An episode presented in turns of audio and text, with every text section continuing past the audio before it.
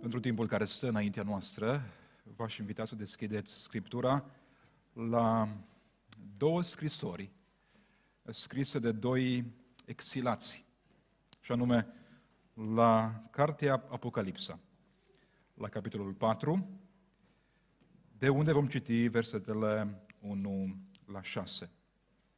Iar mai apoi la Cartea Daniel, capitolul 1, de unde vom citi versetele 1 la 8.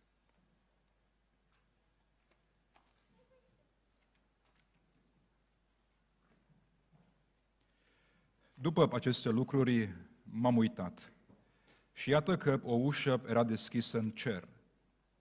Glasul cel din tâi, pe care îl auzisem ca sunetul unei trâmbițe și care vorbea cu mine, mi-a zis, Suiete aici și îți voi arăta ce are să se întâmple după aceste lucruri. Numai decât am fost răpit în Duhul și iată că în cer era pus un scaun de domnie.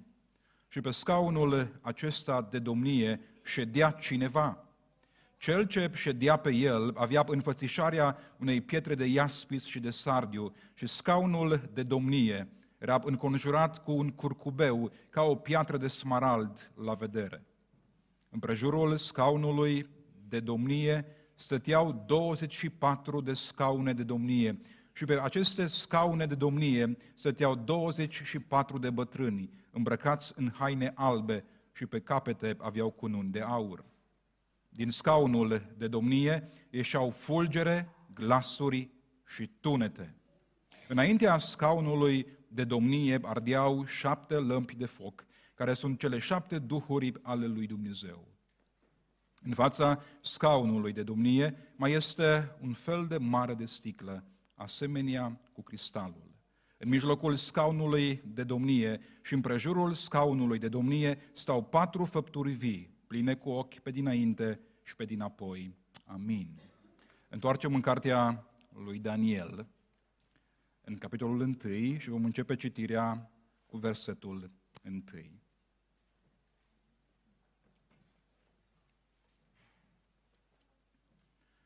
În al treilea an al domniei lui Ioachim, împăratul lui Iuda, Nebucadnețar, împăratul Babilonului, a venit împotriva Ierusalimului și l-a împresurat. Domnul a dat în mâinile lui pe Ioachim, împăratul lui Iuda, și o parte din vasele casei lui Dumnezeu. Nebucadnețar a dus vasele în țara Șinear, în casa Dumnezeului său. Le-a pus în casa visteriei Dumnezeului său. Împăratul a dat poruncă lui Așpenaz, căpetenia famenilor săi dregători, să-i aducă vreo câțiva din copiii lui Israel, de neam împărătesc și de viță boieriască, niște tineri fără vreun cusur trupesc, frumoși la chip, înzestrați cu înțelepciune în orice ramură a științei, cu minte ageră și pricepere, în stare să slujească în casa împăratului și pe care să-i învețe scrierea și limba haldeenilor. Împăratul le-a rânduit pe fiecare zi o parte din bucatele de la masa lui și din vinul de care bea el, vrând să-i crească timp de trei ani, după care aveau să fie în slujba împăratului. Printre ei erau dintre copiii lui Iuda, Daniel, Hanania, Mișael și Azaria. Căpetenia famenilor dregători le-a pus însă alte nume, și anume lui Daniel i-a pus numele Beltșațar, lui Hanania Shadrach, lui Mișael Meșac și lui Azaria Abednego. Daniel s-a hotărât să nu se spurce cu bucatele alese ale împăratului și cu vinul pe care îl bea împăratul și a rugat pe căpetenia familiilor dregătorii să nu-l siliască să se spurce. Amin.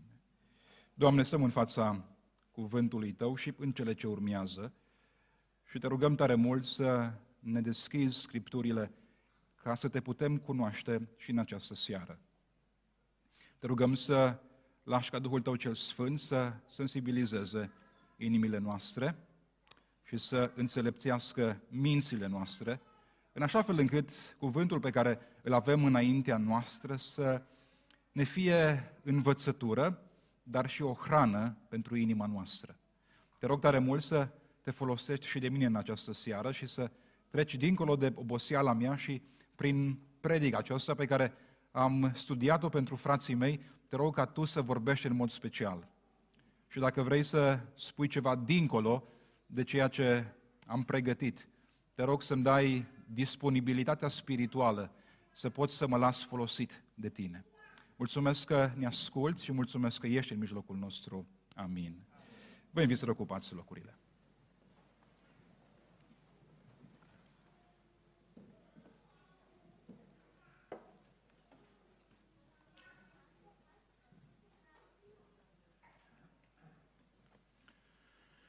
Adeseori se spune despre unii oameni că trăiesc în lumea lor, că sunt deconectați de realitate și că și-au construit un univers al lor. Dar până la urmă, toți trăim cumva în lumea noastră. Fiecare dintre noi privește realitatea din jur prin prisma sau prin intermediul unor lentile. Și când mă refer la realitate, mă refer la tot ce se întâmplă, de la deciziile politice până la lucrurile de peste zi. John Powell, un teolog și psiholog creștin, spune că cu ochii minții noastre, eu și dumneavoastră, ne uităm la realitate și chiar dacă ne uităm la aceeași realitate, o receptăm diferit. Viziunea dumneavoastră despre realitate, spune el, nu este și a mea. Și a mea nu este și a dumneavoastră. Ambele viziuni sunt limitate și inadecvate, dar nu în același fel. Atât eu cât și dumneavoastră am distorsionat, spune el, și interpretat greșit realitatea, dar din nou nu în același fel. Fiecare dintre noi a surprins ceva din frumusețea realității, ceva ce nu a fost surprins de către ceilalți. În esență, spune el, ceea ce vedem este determinat de lentilele pe care le folosim în abordarea realității. Iar acele lentile, în final, determină calitatea vieții noastre. Cei care purtați ochelari, înțelegeți în ce măsură lentilele schimbă realitatea, mai ales acei ochelari de soare care uh, schimbă cromatica evenimentelor pe care noi le examinăm. Lentilele, așadar, determină nu doar ceea ce vedem, ci în final determină calitatea vieților noastre. Și ele sunt legate de momentul nașterii. Sunt legate de momentul nașterii. La naștere am fost aruncați cumva într-o lume pe care noi nu am suspectat-o, despre care n-am avut habar. Dumnezeu a rânduit să ne naștem într-o lume despre care n-am știut nimic. Iar în momentul în care am plonjat în lumea aceasta, lumea a început să, să ne fie administrată progresiv. Părinții ne-au învățat să facem diferența dintre obiecte și ființe. Părinții sunt aceia care ne-au învățat să numim obiectele. Ne-au învățat că obiectele au nume. Părinții sunt aceia care ne-au învățat să numărăm, să ne organizăm. Cu alte cuvinte, ei sunt aceia care ne-au explicat cum arată lumea aceasta.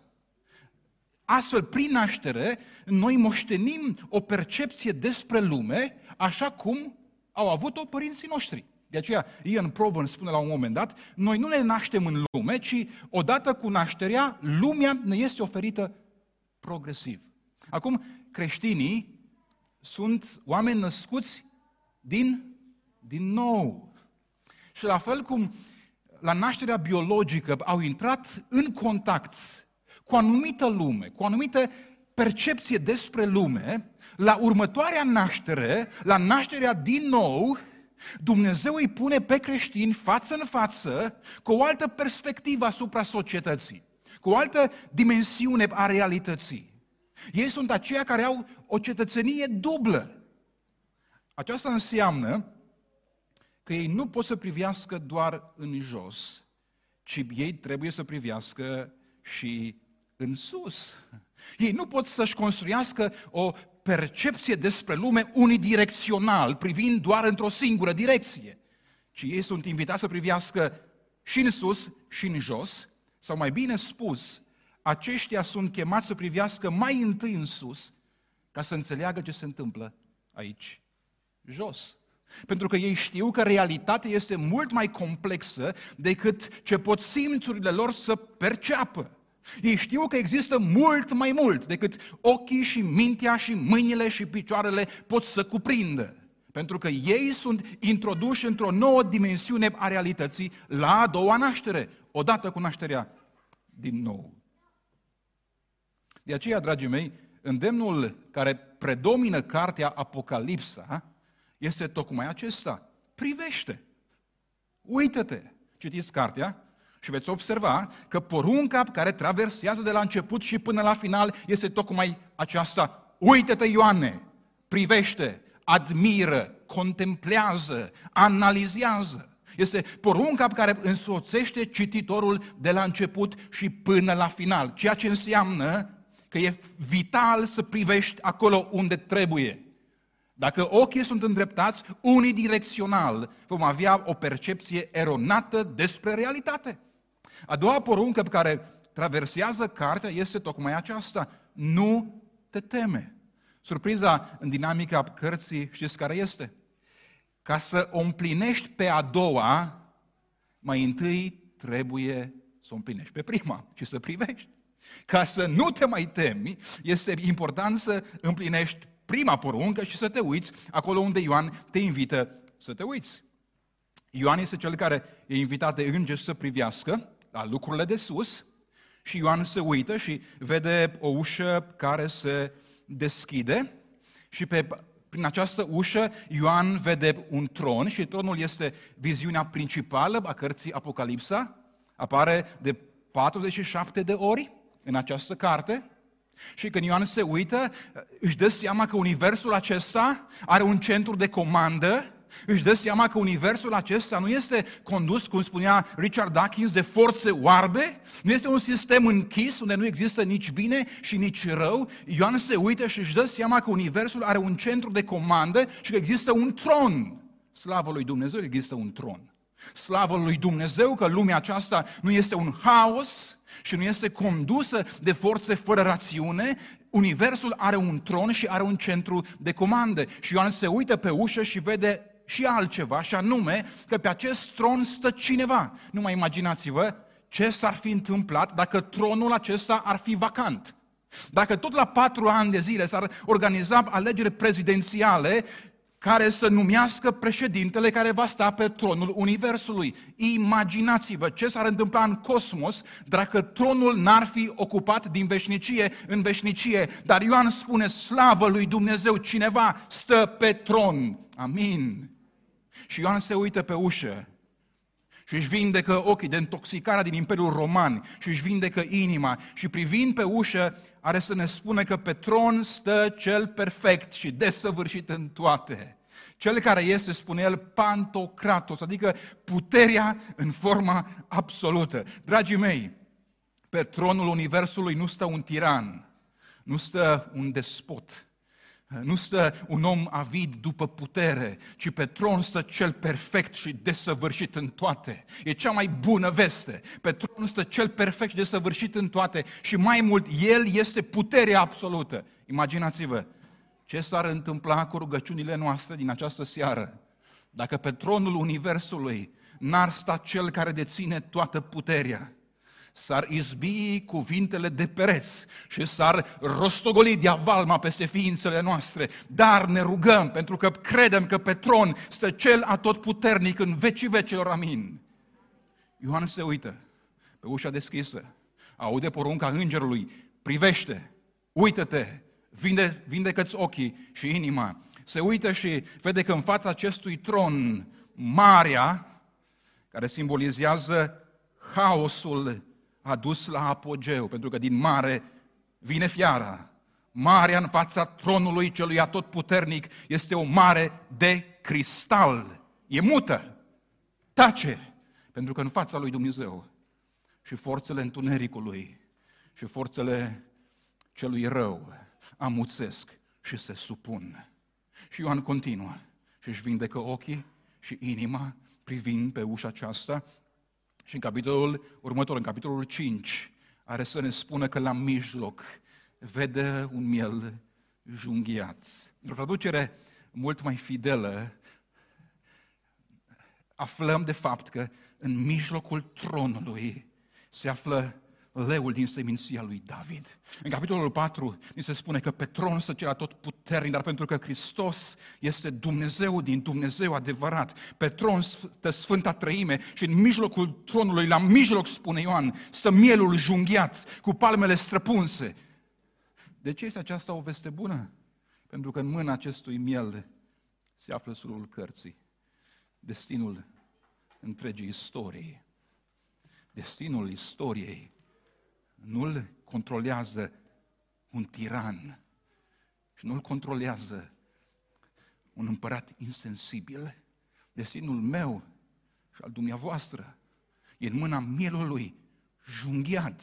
Și acest miel a fost gata să-și părăsească slava cerului, să ia chip de rob, ca să refacă noi chipul lui Dumnezeu. Destinul meu este în mâna unui asemenea împărat. Dragii mei, creștinul, prin nașterea din nou, e introdus în dimensiunea aceasta a realității. Universul în care eu îmi trăiesc viața de zi cu zi cu toate problemele ei, are un tron. Tronul nu este vacant. Pe tron să cera tot puternic. În fața tronului, tronului haosul. E o mare de cristal. În mijlocul tronului E leul din seminția lui Iuda. În mâna lui străpunsă. E destinul istoriei. Destinul meu și al dumneavoastră. Acum, creștinul este obligat atunci când citește ziarul, luni dimineața, și când deschide televizorul, nu știu pe ce post să-l deschideți. Unul de știri, așa. Când îl, des, când îl deschide creștinul, postul de televiziune e obligat să pună în dialog acum viziunea lui Ioan cu tot ce aude. El nu are dreptul să analizeze lucrurile unidirecțional. A fost introdus într-o nouă realitate prin a doua naștere, prin nașterea din nou. Astfel, ori de câte ori se scoală din pat dimineața și este întâmpinat de realitatea din acest univers în care trăim, el este obligat de Scriptură să pună această dimensiune terestră a realității în dialog cu dimensiunea aceasta pe care Ioan o descrie. Problema este că nu prea reușim. Nu prea reușim. Uh, D.A. Carson, un teolog american, uh, vorbește despre acest eșec al nostru de a pune în dialog mereu și mereu viziunea aceasta reală cu realitățile din jurul nostru.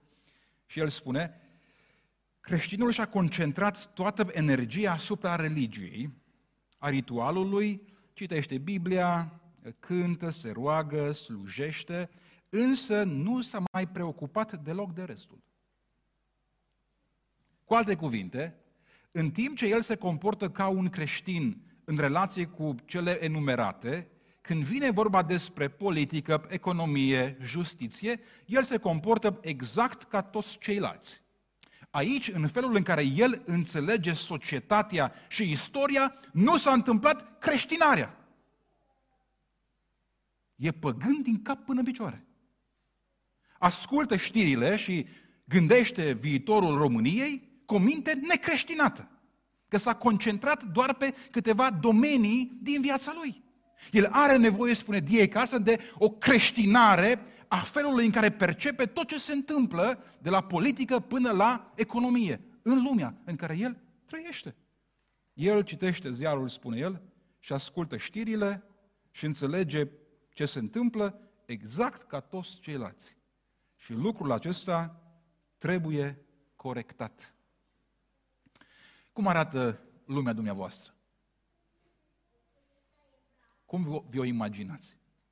Cum arată lumea în care Dumnezeu v-a pus să trăiți? Ce elemente o compun? Din ce este constituită ea?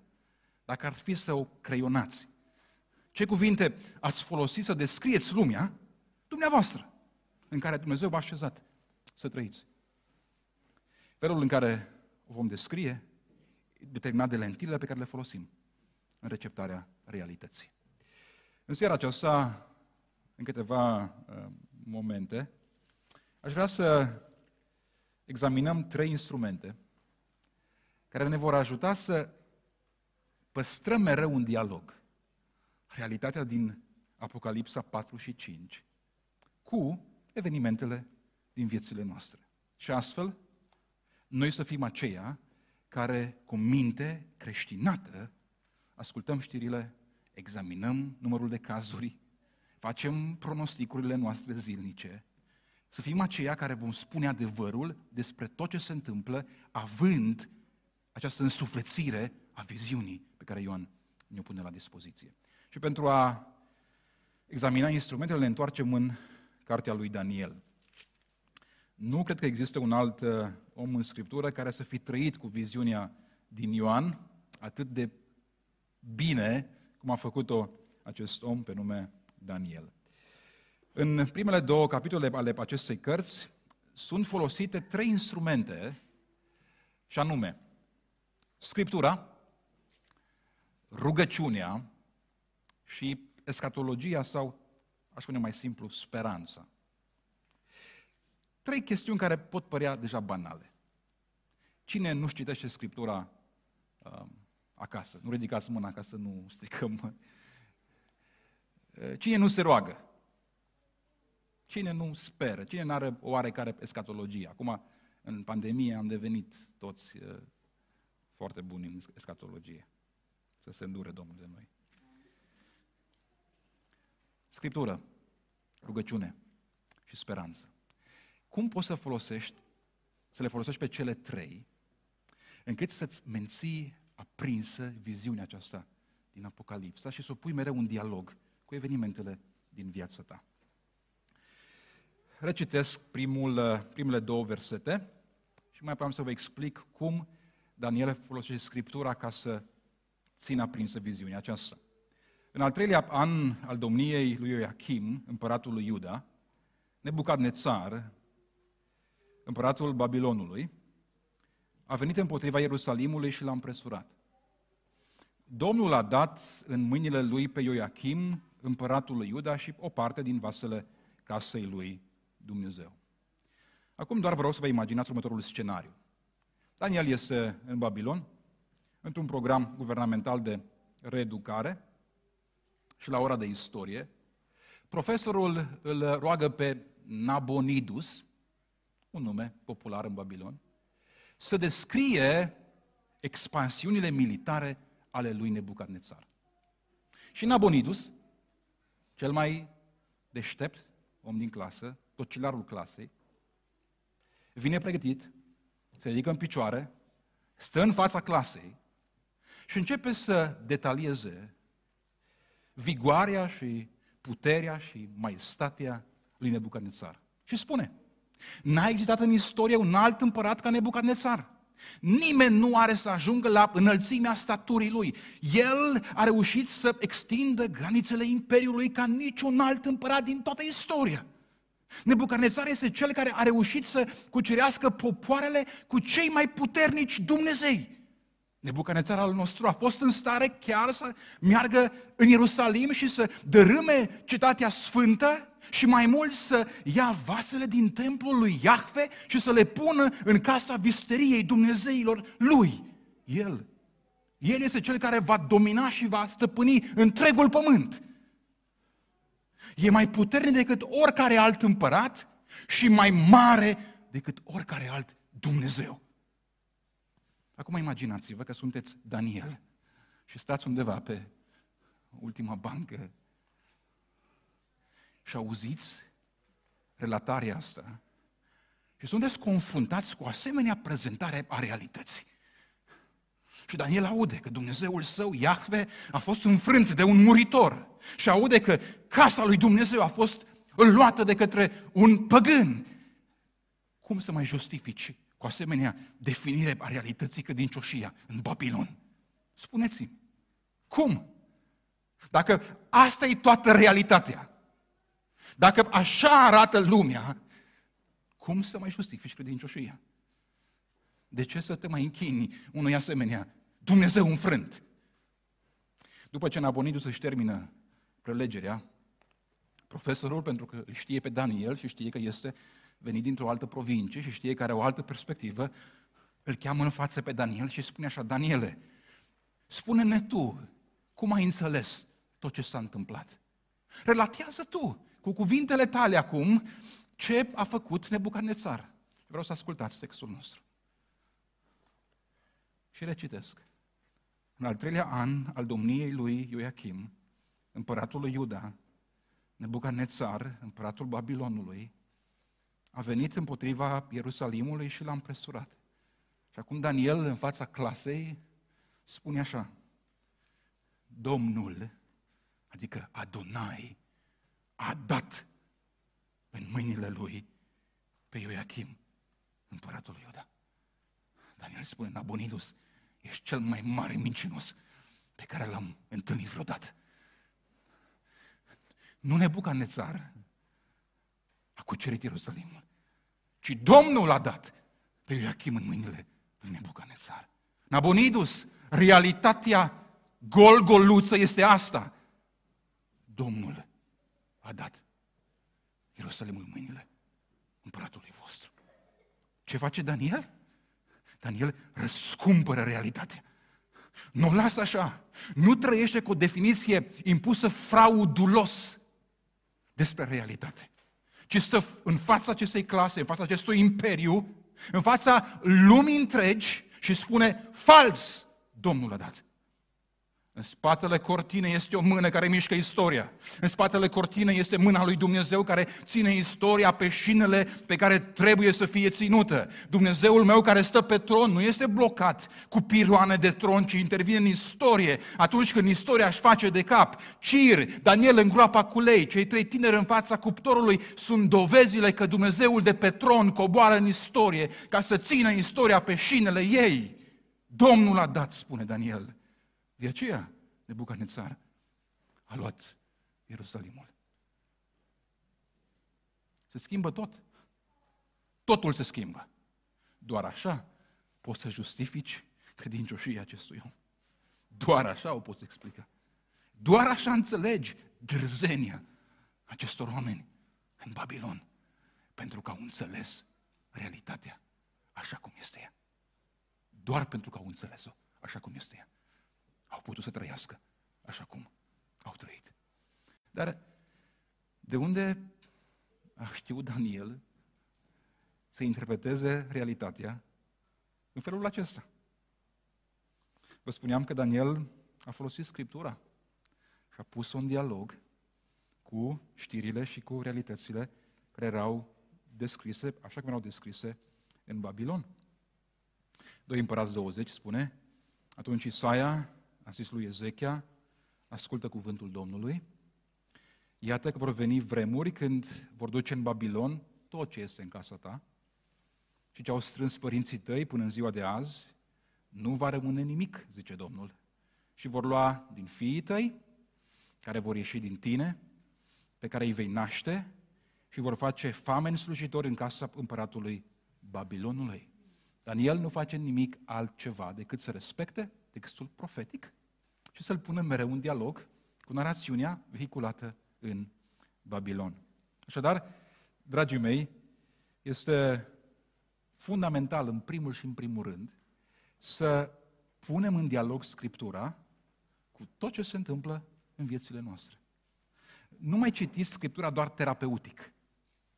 Știu că este acest obicei bun, pe de altă parte, ne sculăm diminețile și așa cumva în grabă vrem un cuvânt din partea lui Dumnezeu care să ne însoțească toată ziua și care să ne aline inimile și uh, ne apropiem de Scriptură așa terapeutic, Doamne, spunem ceva de care am eu nevoie chiar acum și nu e neapărat rău de fiecare dată, dar când ne apropiem de Scriptură, așteptați-vă ca Scriptura să, să vă ofere o alternativă la ce vi se spune în afară.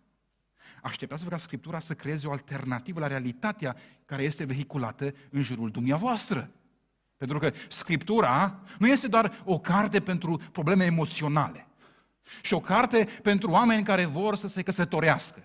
Și o carte pentru, pentru tinerii care cumva sunt bezmetici. Scriptura, într-un oarecare sens, este o carte subversivă. De aceea, în timpul comuniștilor, a fost arsă pentru că a contracarat definițiile frauduloase ale realității. Scriptura când e deschisă îți spune exact ce se întâmplă și îți descrie lumea așa cum este lumea lui Dumnezeu. Luați Scriptura, dragii mei, și puneți-o mereu și mereu în dialog cu evenimentele din viața dumneavoastră. Reamintiți-vă, există un tron care nu e vacant. Pe tron stă cineva, e cel tot puternic, în fața lui haosul este ca o mare de cristal. În mijlocul tronului e mielul junghiat, care ține în mâna lui destinul întregii istorii. Luați viziunea asta și puneți un dialog de fiecare dată cu tot ce se întâmplă în viețile dumneavoastră. Practic. Cum putem face lucrul ăsta? Foarte practic. Când Domnul l-a creat pe Adam, i-a dat o funcție, și anume funcția de a numi. Și chiar dacă în uh, teologia noastră populară, uh, faptul că Adam a dat numele animale nu prea ne spune foarte mult, în contextul uh, antic de atunci, numirea avea menirea să scoate la realitate anumite obiecte sau ființe. Numele era corespondentul existenței acelui obiect sau a acelei persoane. De aceea când Dumnezeu schimbă numele unor persoane, numele acela introduce în istorie un nou caracter, o nouă chemare. Numele eh, corespundea cu realitatea, reprezenta aducerea în ființă a acelei eh, ființe sau acelui obiect. Astfel, eh, Adam a avut, aș spune, rolul să numească realitatea. Să spună ce se întâmplă. Să, să confere nume care să identifice realitatea de fond. Și problema e că, că rolul acesta adamic de numire a realității s-a schimbat. Și spunea o profesoară pe care noi o avem la, la masterat, a venit de la Oxford, Sarah Williams, spunea, în postmodernism, rolul adamic de numire a realității a fost luat de către stat. Și statul a început el să își asume acest rol care e al lui Adam și a Bisericii lui Hristos și statul acum începe să numească realitatea și să-ți spună de fapt ce se întâmplă. De aceea, ori de câte ori apar cuvinte noi în, în vocabularul unei societăți, acele cuvinte de cele mai multe ori au puterea să schimbe realitatea în care noi trăim. Spre exemplu, acest termen uh, gender sau gen. E un cuvânt uh, artificial, dar care are o așa mare putere încât a răsturnat acea, acea metafizică tradițională pe care noi o știam. Și dintr-o dată e posibil să te identifici cu băiat chiar dacă ești fată, doar pentru că cuvântul gender îți oferă această posibilitate să fii altceva decât ești tu din punct de vedere biologic. Un singur cuvânt schimbă o întreagă metafizică. Scriptura, dragii mei, prin limbajul ei, are menirea să, să renumească lucrurile. Are puterea asta. Să renumească lucrurile. Să redea uh, familiei, uh, bisericii, funcția de numire a realității.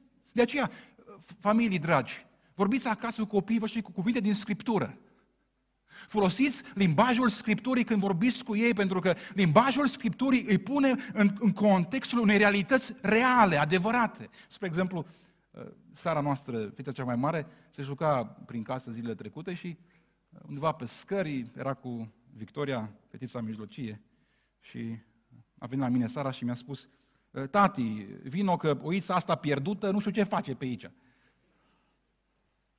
Și asta și m-am gândit. Domnule, o să mă judece unii, ăsta le bagă Biblia în cap la copii săraci, n-au nici timp să respire, vai de capul lor. Nu e chiar așa.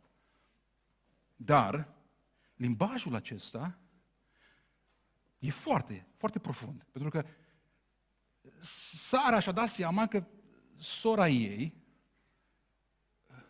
are o condiție mult mai complexă decât cea de soră și fică într-o familie. Ea e într-un raport relațional care e mai, mai complex decât cel familial. E, e, uite, e o oiță pierdută. Fraților, e o realitate în care trebuie să deasă copiii noștri. Copiii mei au nevoie de mântuire. Și trebuie să folosesc un limbaj în familie care să să-i plaseze pe ei într-o asemenea dimensiune a realității. Dacă îi cresc mereu cu ideea aceasta, domnule, sunteți cei mai deștepți, cei mai buni, n-aveți, lasă cu mântuirea, că unii așa mai spun. Domnule, să crească copiii. Ce să crească? Dați-le cuvânt de când sunt mici. Și puneți să stea în adunare de când sunt mici ca să crească în, în anturajul acesta al Evangheliei lui Dumnezeu. Creșteți cu limbajul Scripturii. Folosiți li, cuvinte, păcat, sfințenie, har, neprihănire, iertare, îndurare. Adeseori, Sara vine să ceară să-i punem desene. Și uneori o, o comite grav. Și trec peste, peste ce a făcut și îi spun, tati, ce se întâmplă acum este har. Și explic ce înseamnă harul. Limbajul Scripturii răscumpără realitatea. Răscumpărați-vă funcția de numire a realității. Și în casele dumneavoastră folosiți limbajul Scripturii. Și nu lăsați ca alții să numească realitatea în locul dumneavoastră. Puneți în dialog Scriptura cu tot ce se întâmplă.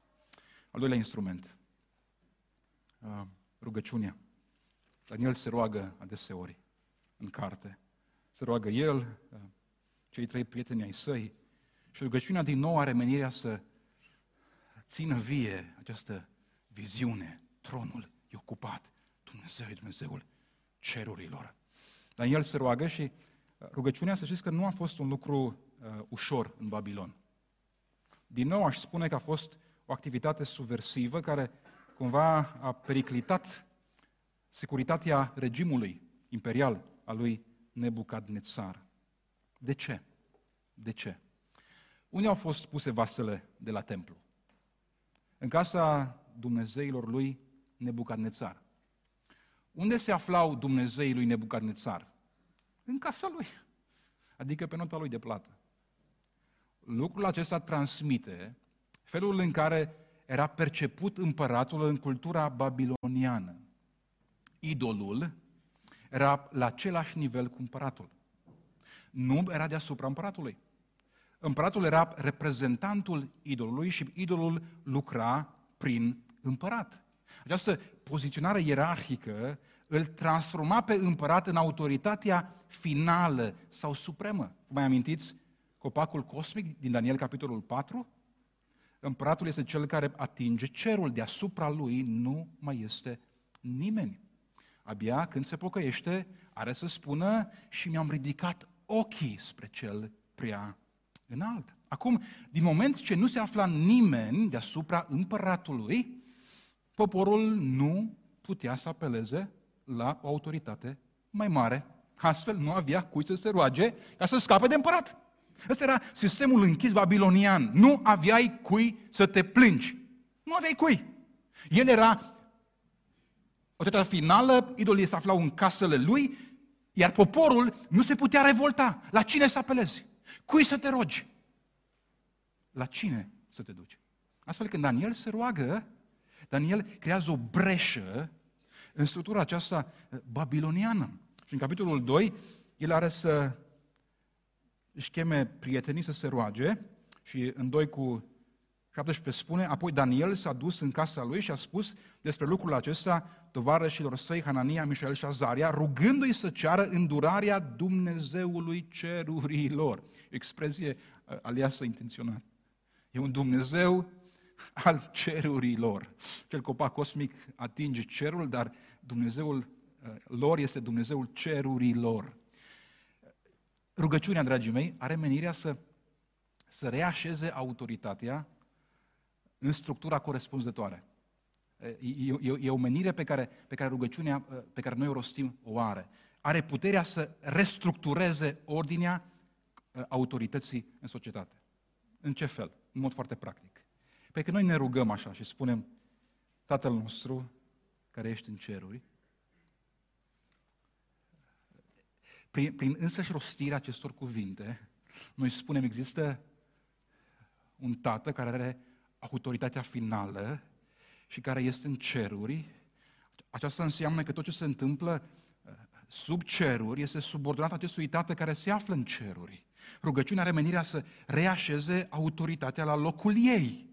Când tatăl fizic e în fața mesei și se roagă împreună cu familia lui Și tata în casa lui spune așa, Doamne, Dumnezeul cerurilor, îți mulțumesc pentru pâinea pe care am pus-o pe masa copiilor mei.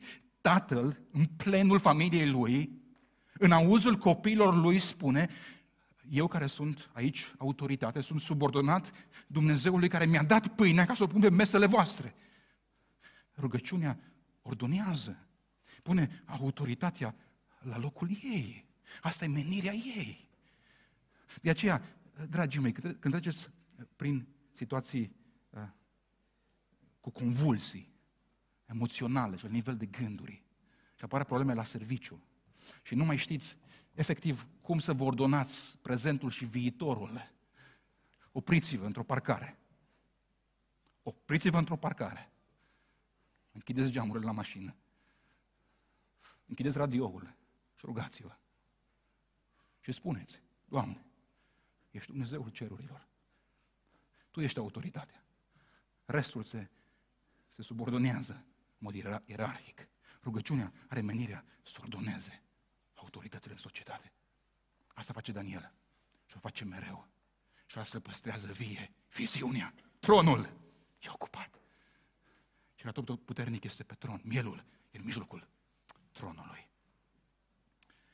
Și în final, speranța sau escatologia. Cum ne ajută ea să menținem vie această viziune? Copilașii, care este salutul preferat al împăraților? Dacă ați citit poveștile noastre românești, cum le place la împărat să fie salutați? Să trăiești cum? Să trăiești veșnic. Da? Să trăiești veșnic împărat. Asta e salutul eh, preferat al împăraților. Dar ce transmite acest salut despre cum percepeau împărații viitorul? Domnule, în Imperiul Babilonian nu exista escatologie sau viitor. Nu exista. La un moment dat când Dumnezeu îi transmite lui Nebucanețar prin Daniel că are să cadă imperiul său, în capitolul 3 spune, nu, nu sunt de acord, strânge toate marginile pământului, construiește o statuie extrem de mare ca să-și întărească puterea. Nu putea accepta un viitor fără el. Nu putea accepta. Pentru că în, în mentalitatea de, de, de acolo, prezentul trebuia prelungit la infinit. Viitorul era doar o prelungire constantă a prezentului. Nu era diferit de prezent, doar pre, era o prelungire a prezentului. Ei, când întrebați acum românii uh, pe stradă, fraților, ce așteptați să se întâmple în următorii ani de zile? Care e răspunsul? Să ne fie un pic mai, mai bine, la, să ne poate schimba ceva slavă Domnului, dacă nu, măcar, măcar puțin mai bine. Asta e scatologia clasică, care înseamnă uh, prezentul ăsta puțin modificat. Asta e. Puțin îmbunătățit. Puțin schimbat. Dacă am putea să prelungim doar cu anumite modificări în anumite departamente ale societății. Asta e scatologia lumii în care noi trăim. Ea prelungește mereu și mereu prezentul. Dar Daniel vine și spune, are să vină o împărăție a lui Dumnezeu total diferită de prezentul ăsta în care trăim. Asta e speranța creștină. Speranța creștină este ancorată într-un viitor diferit de prezentul nostru. E ancorată într-un viitor care e diferit de prezentul nostru. Speranța creștină ne spune nouă că prezentul nu este totul. Ne spune că trebuie să așteptăm să vină altceva ne spune că ce se întâmplă acum n-a ajuns niciodată să se asemene cu ceea ce Dumnezeu a pregătit pentru biserica Lui, pentru poporul Lui, pentru aleșii Lui. Ca să poți să menții vii această viziune a tronului ocupat, e nevoie să citești Scriptura. Pune în dialog cu tot ce se întâmplă. Roagă-te. Răscumpără funcția de numire a realității și mențineți vie speranța. Urmează împărăția veșnică a Dumnezeului veșnic, a celui care e pe tron, care stă pe tron și care va rămâne pe tron pentru totdeauna. Amin.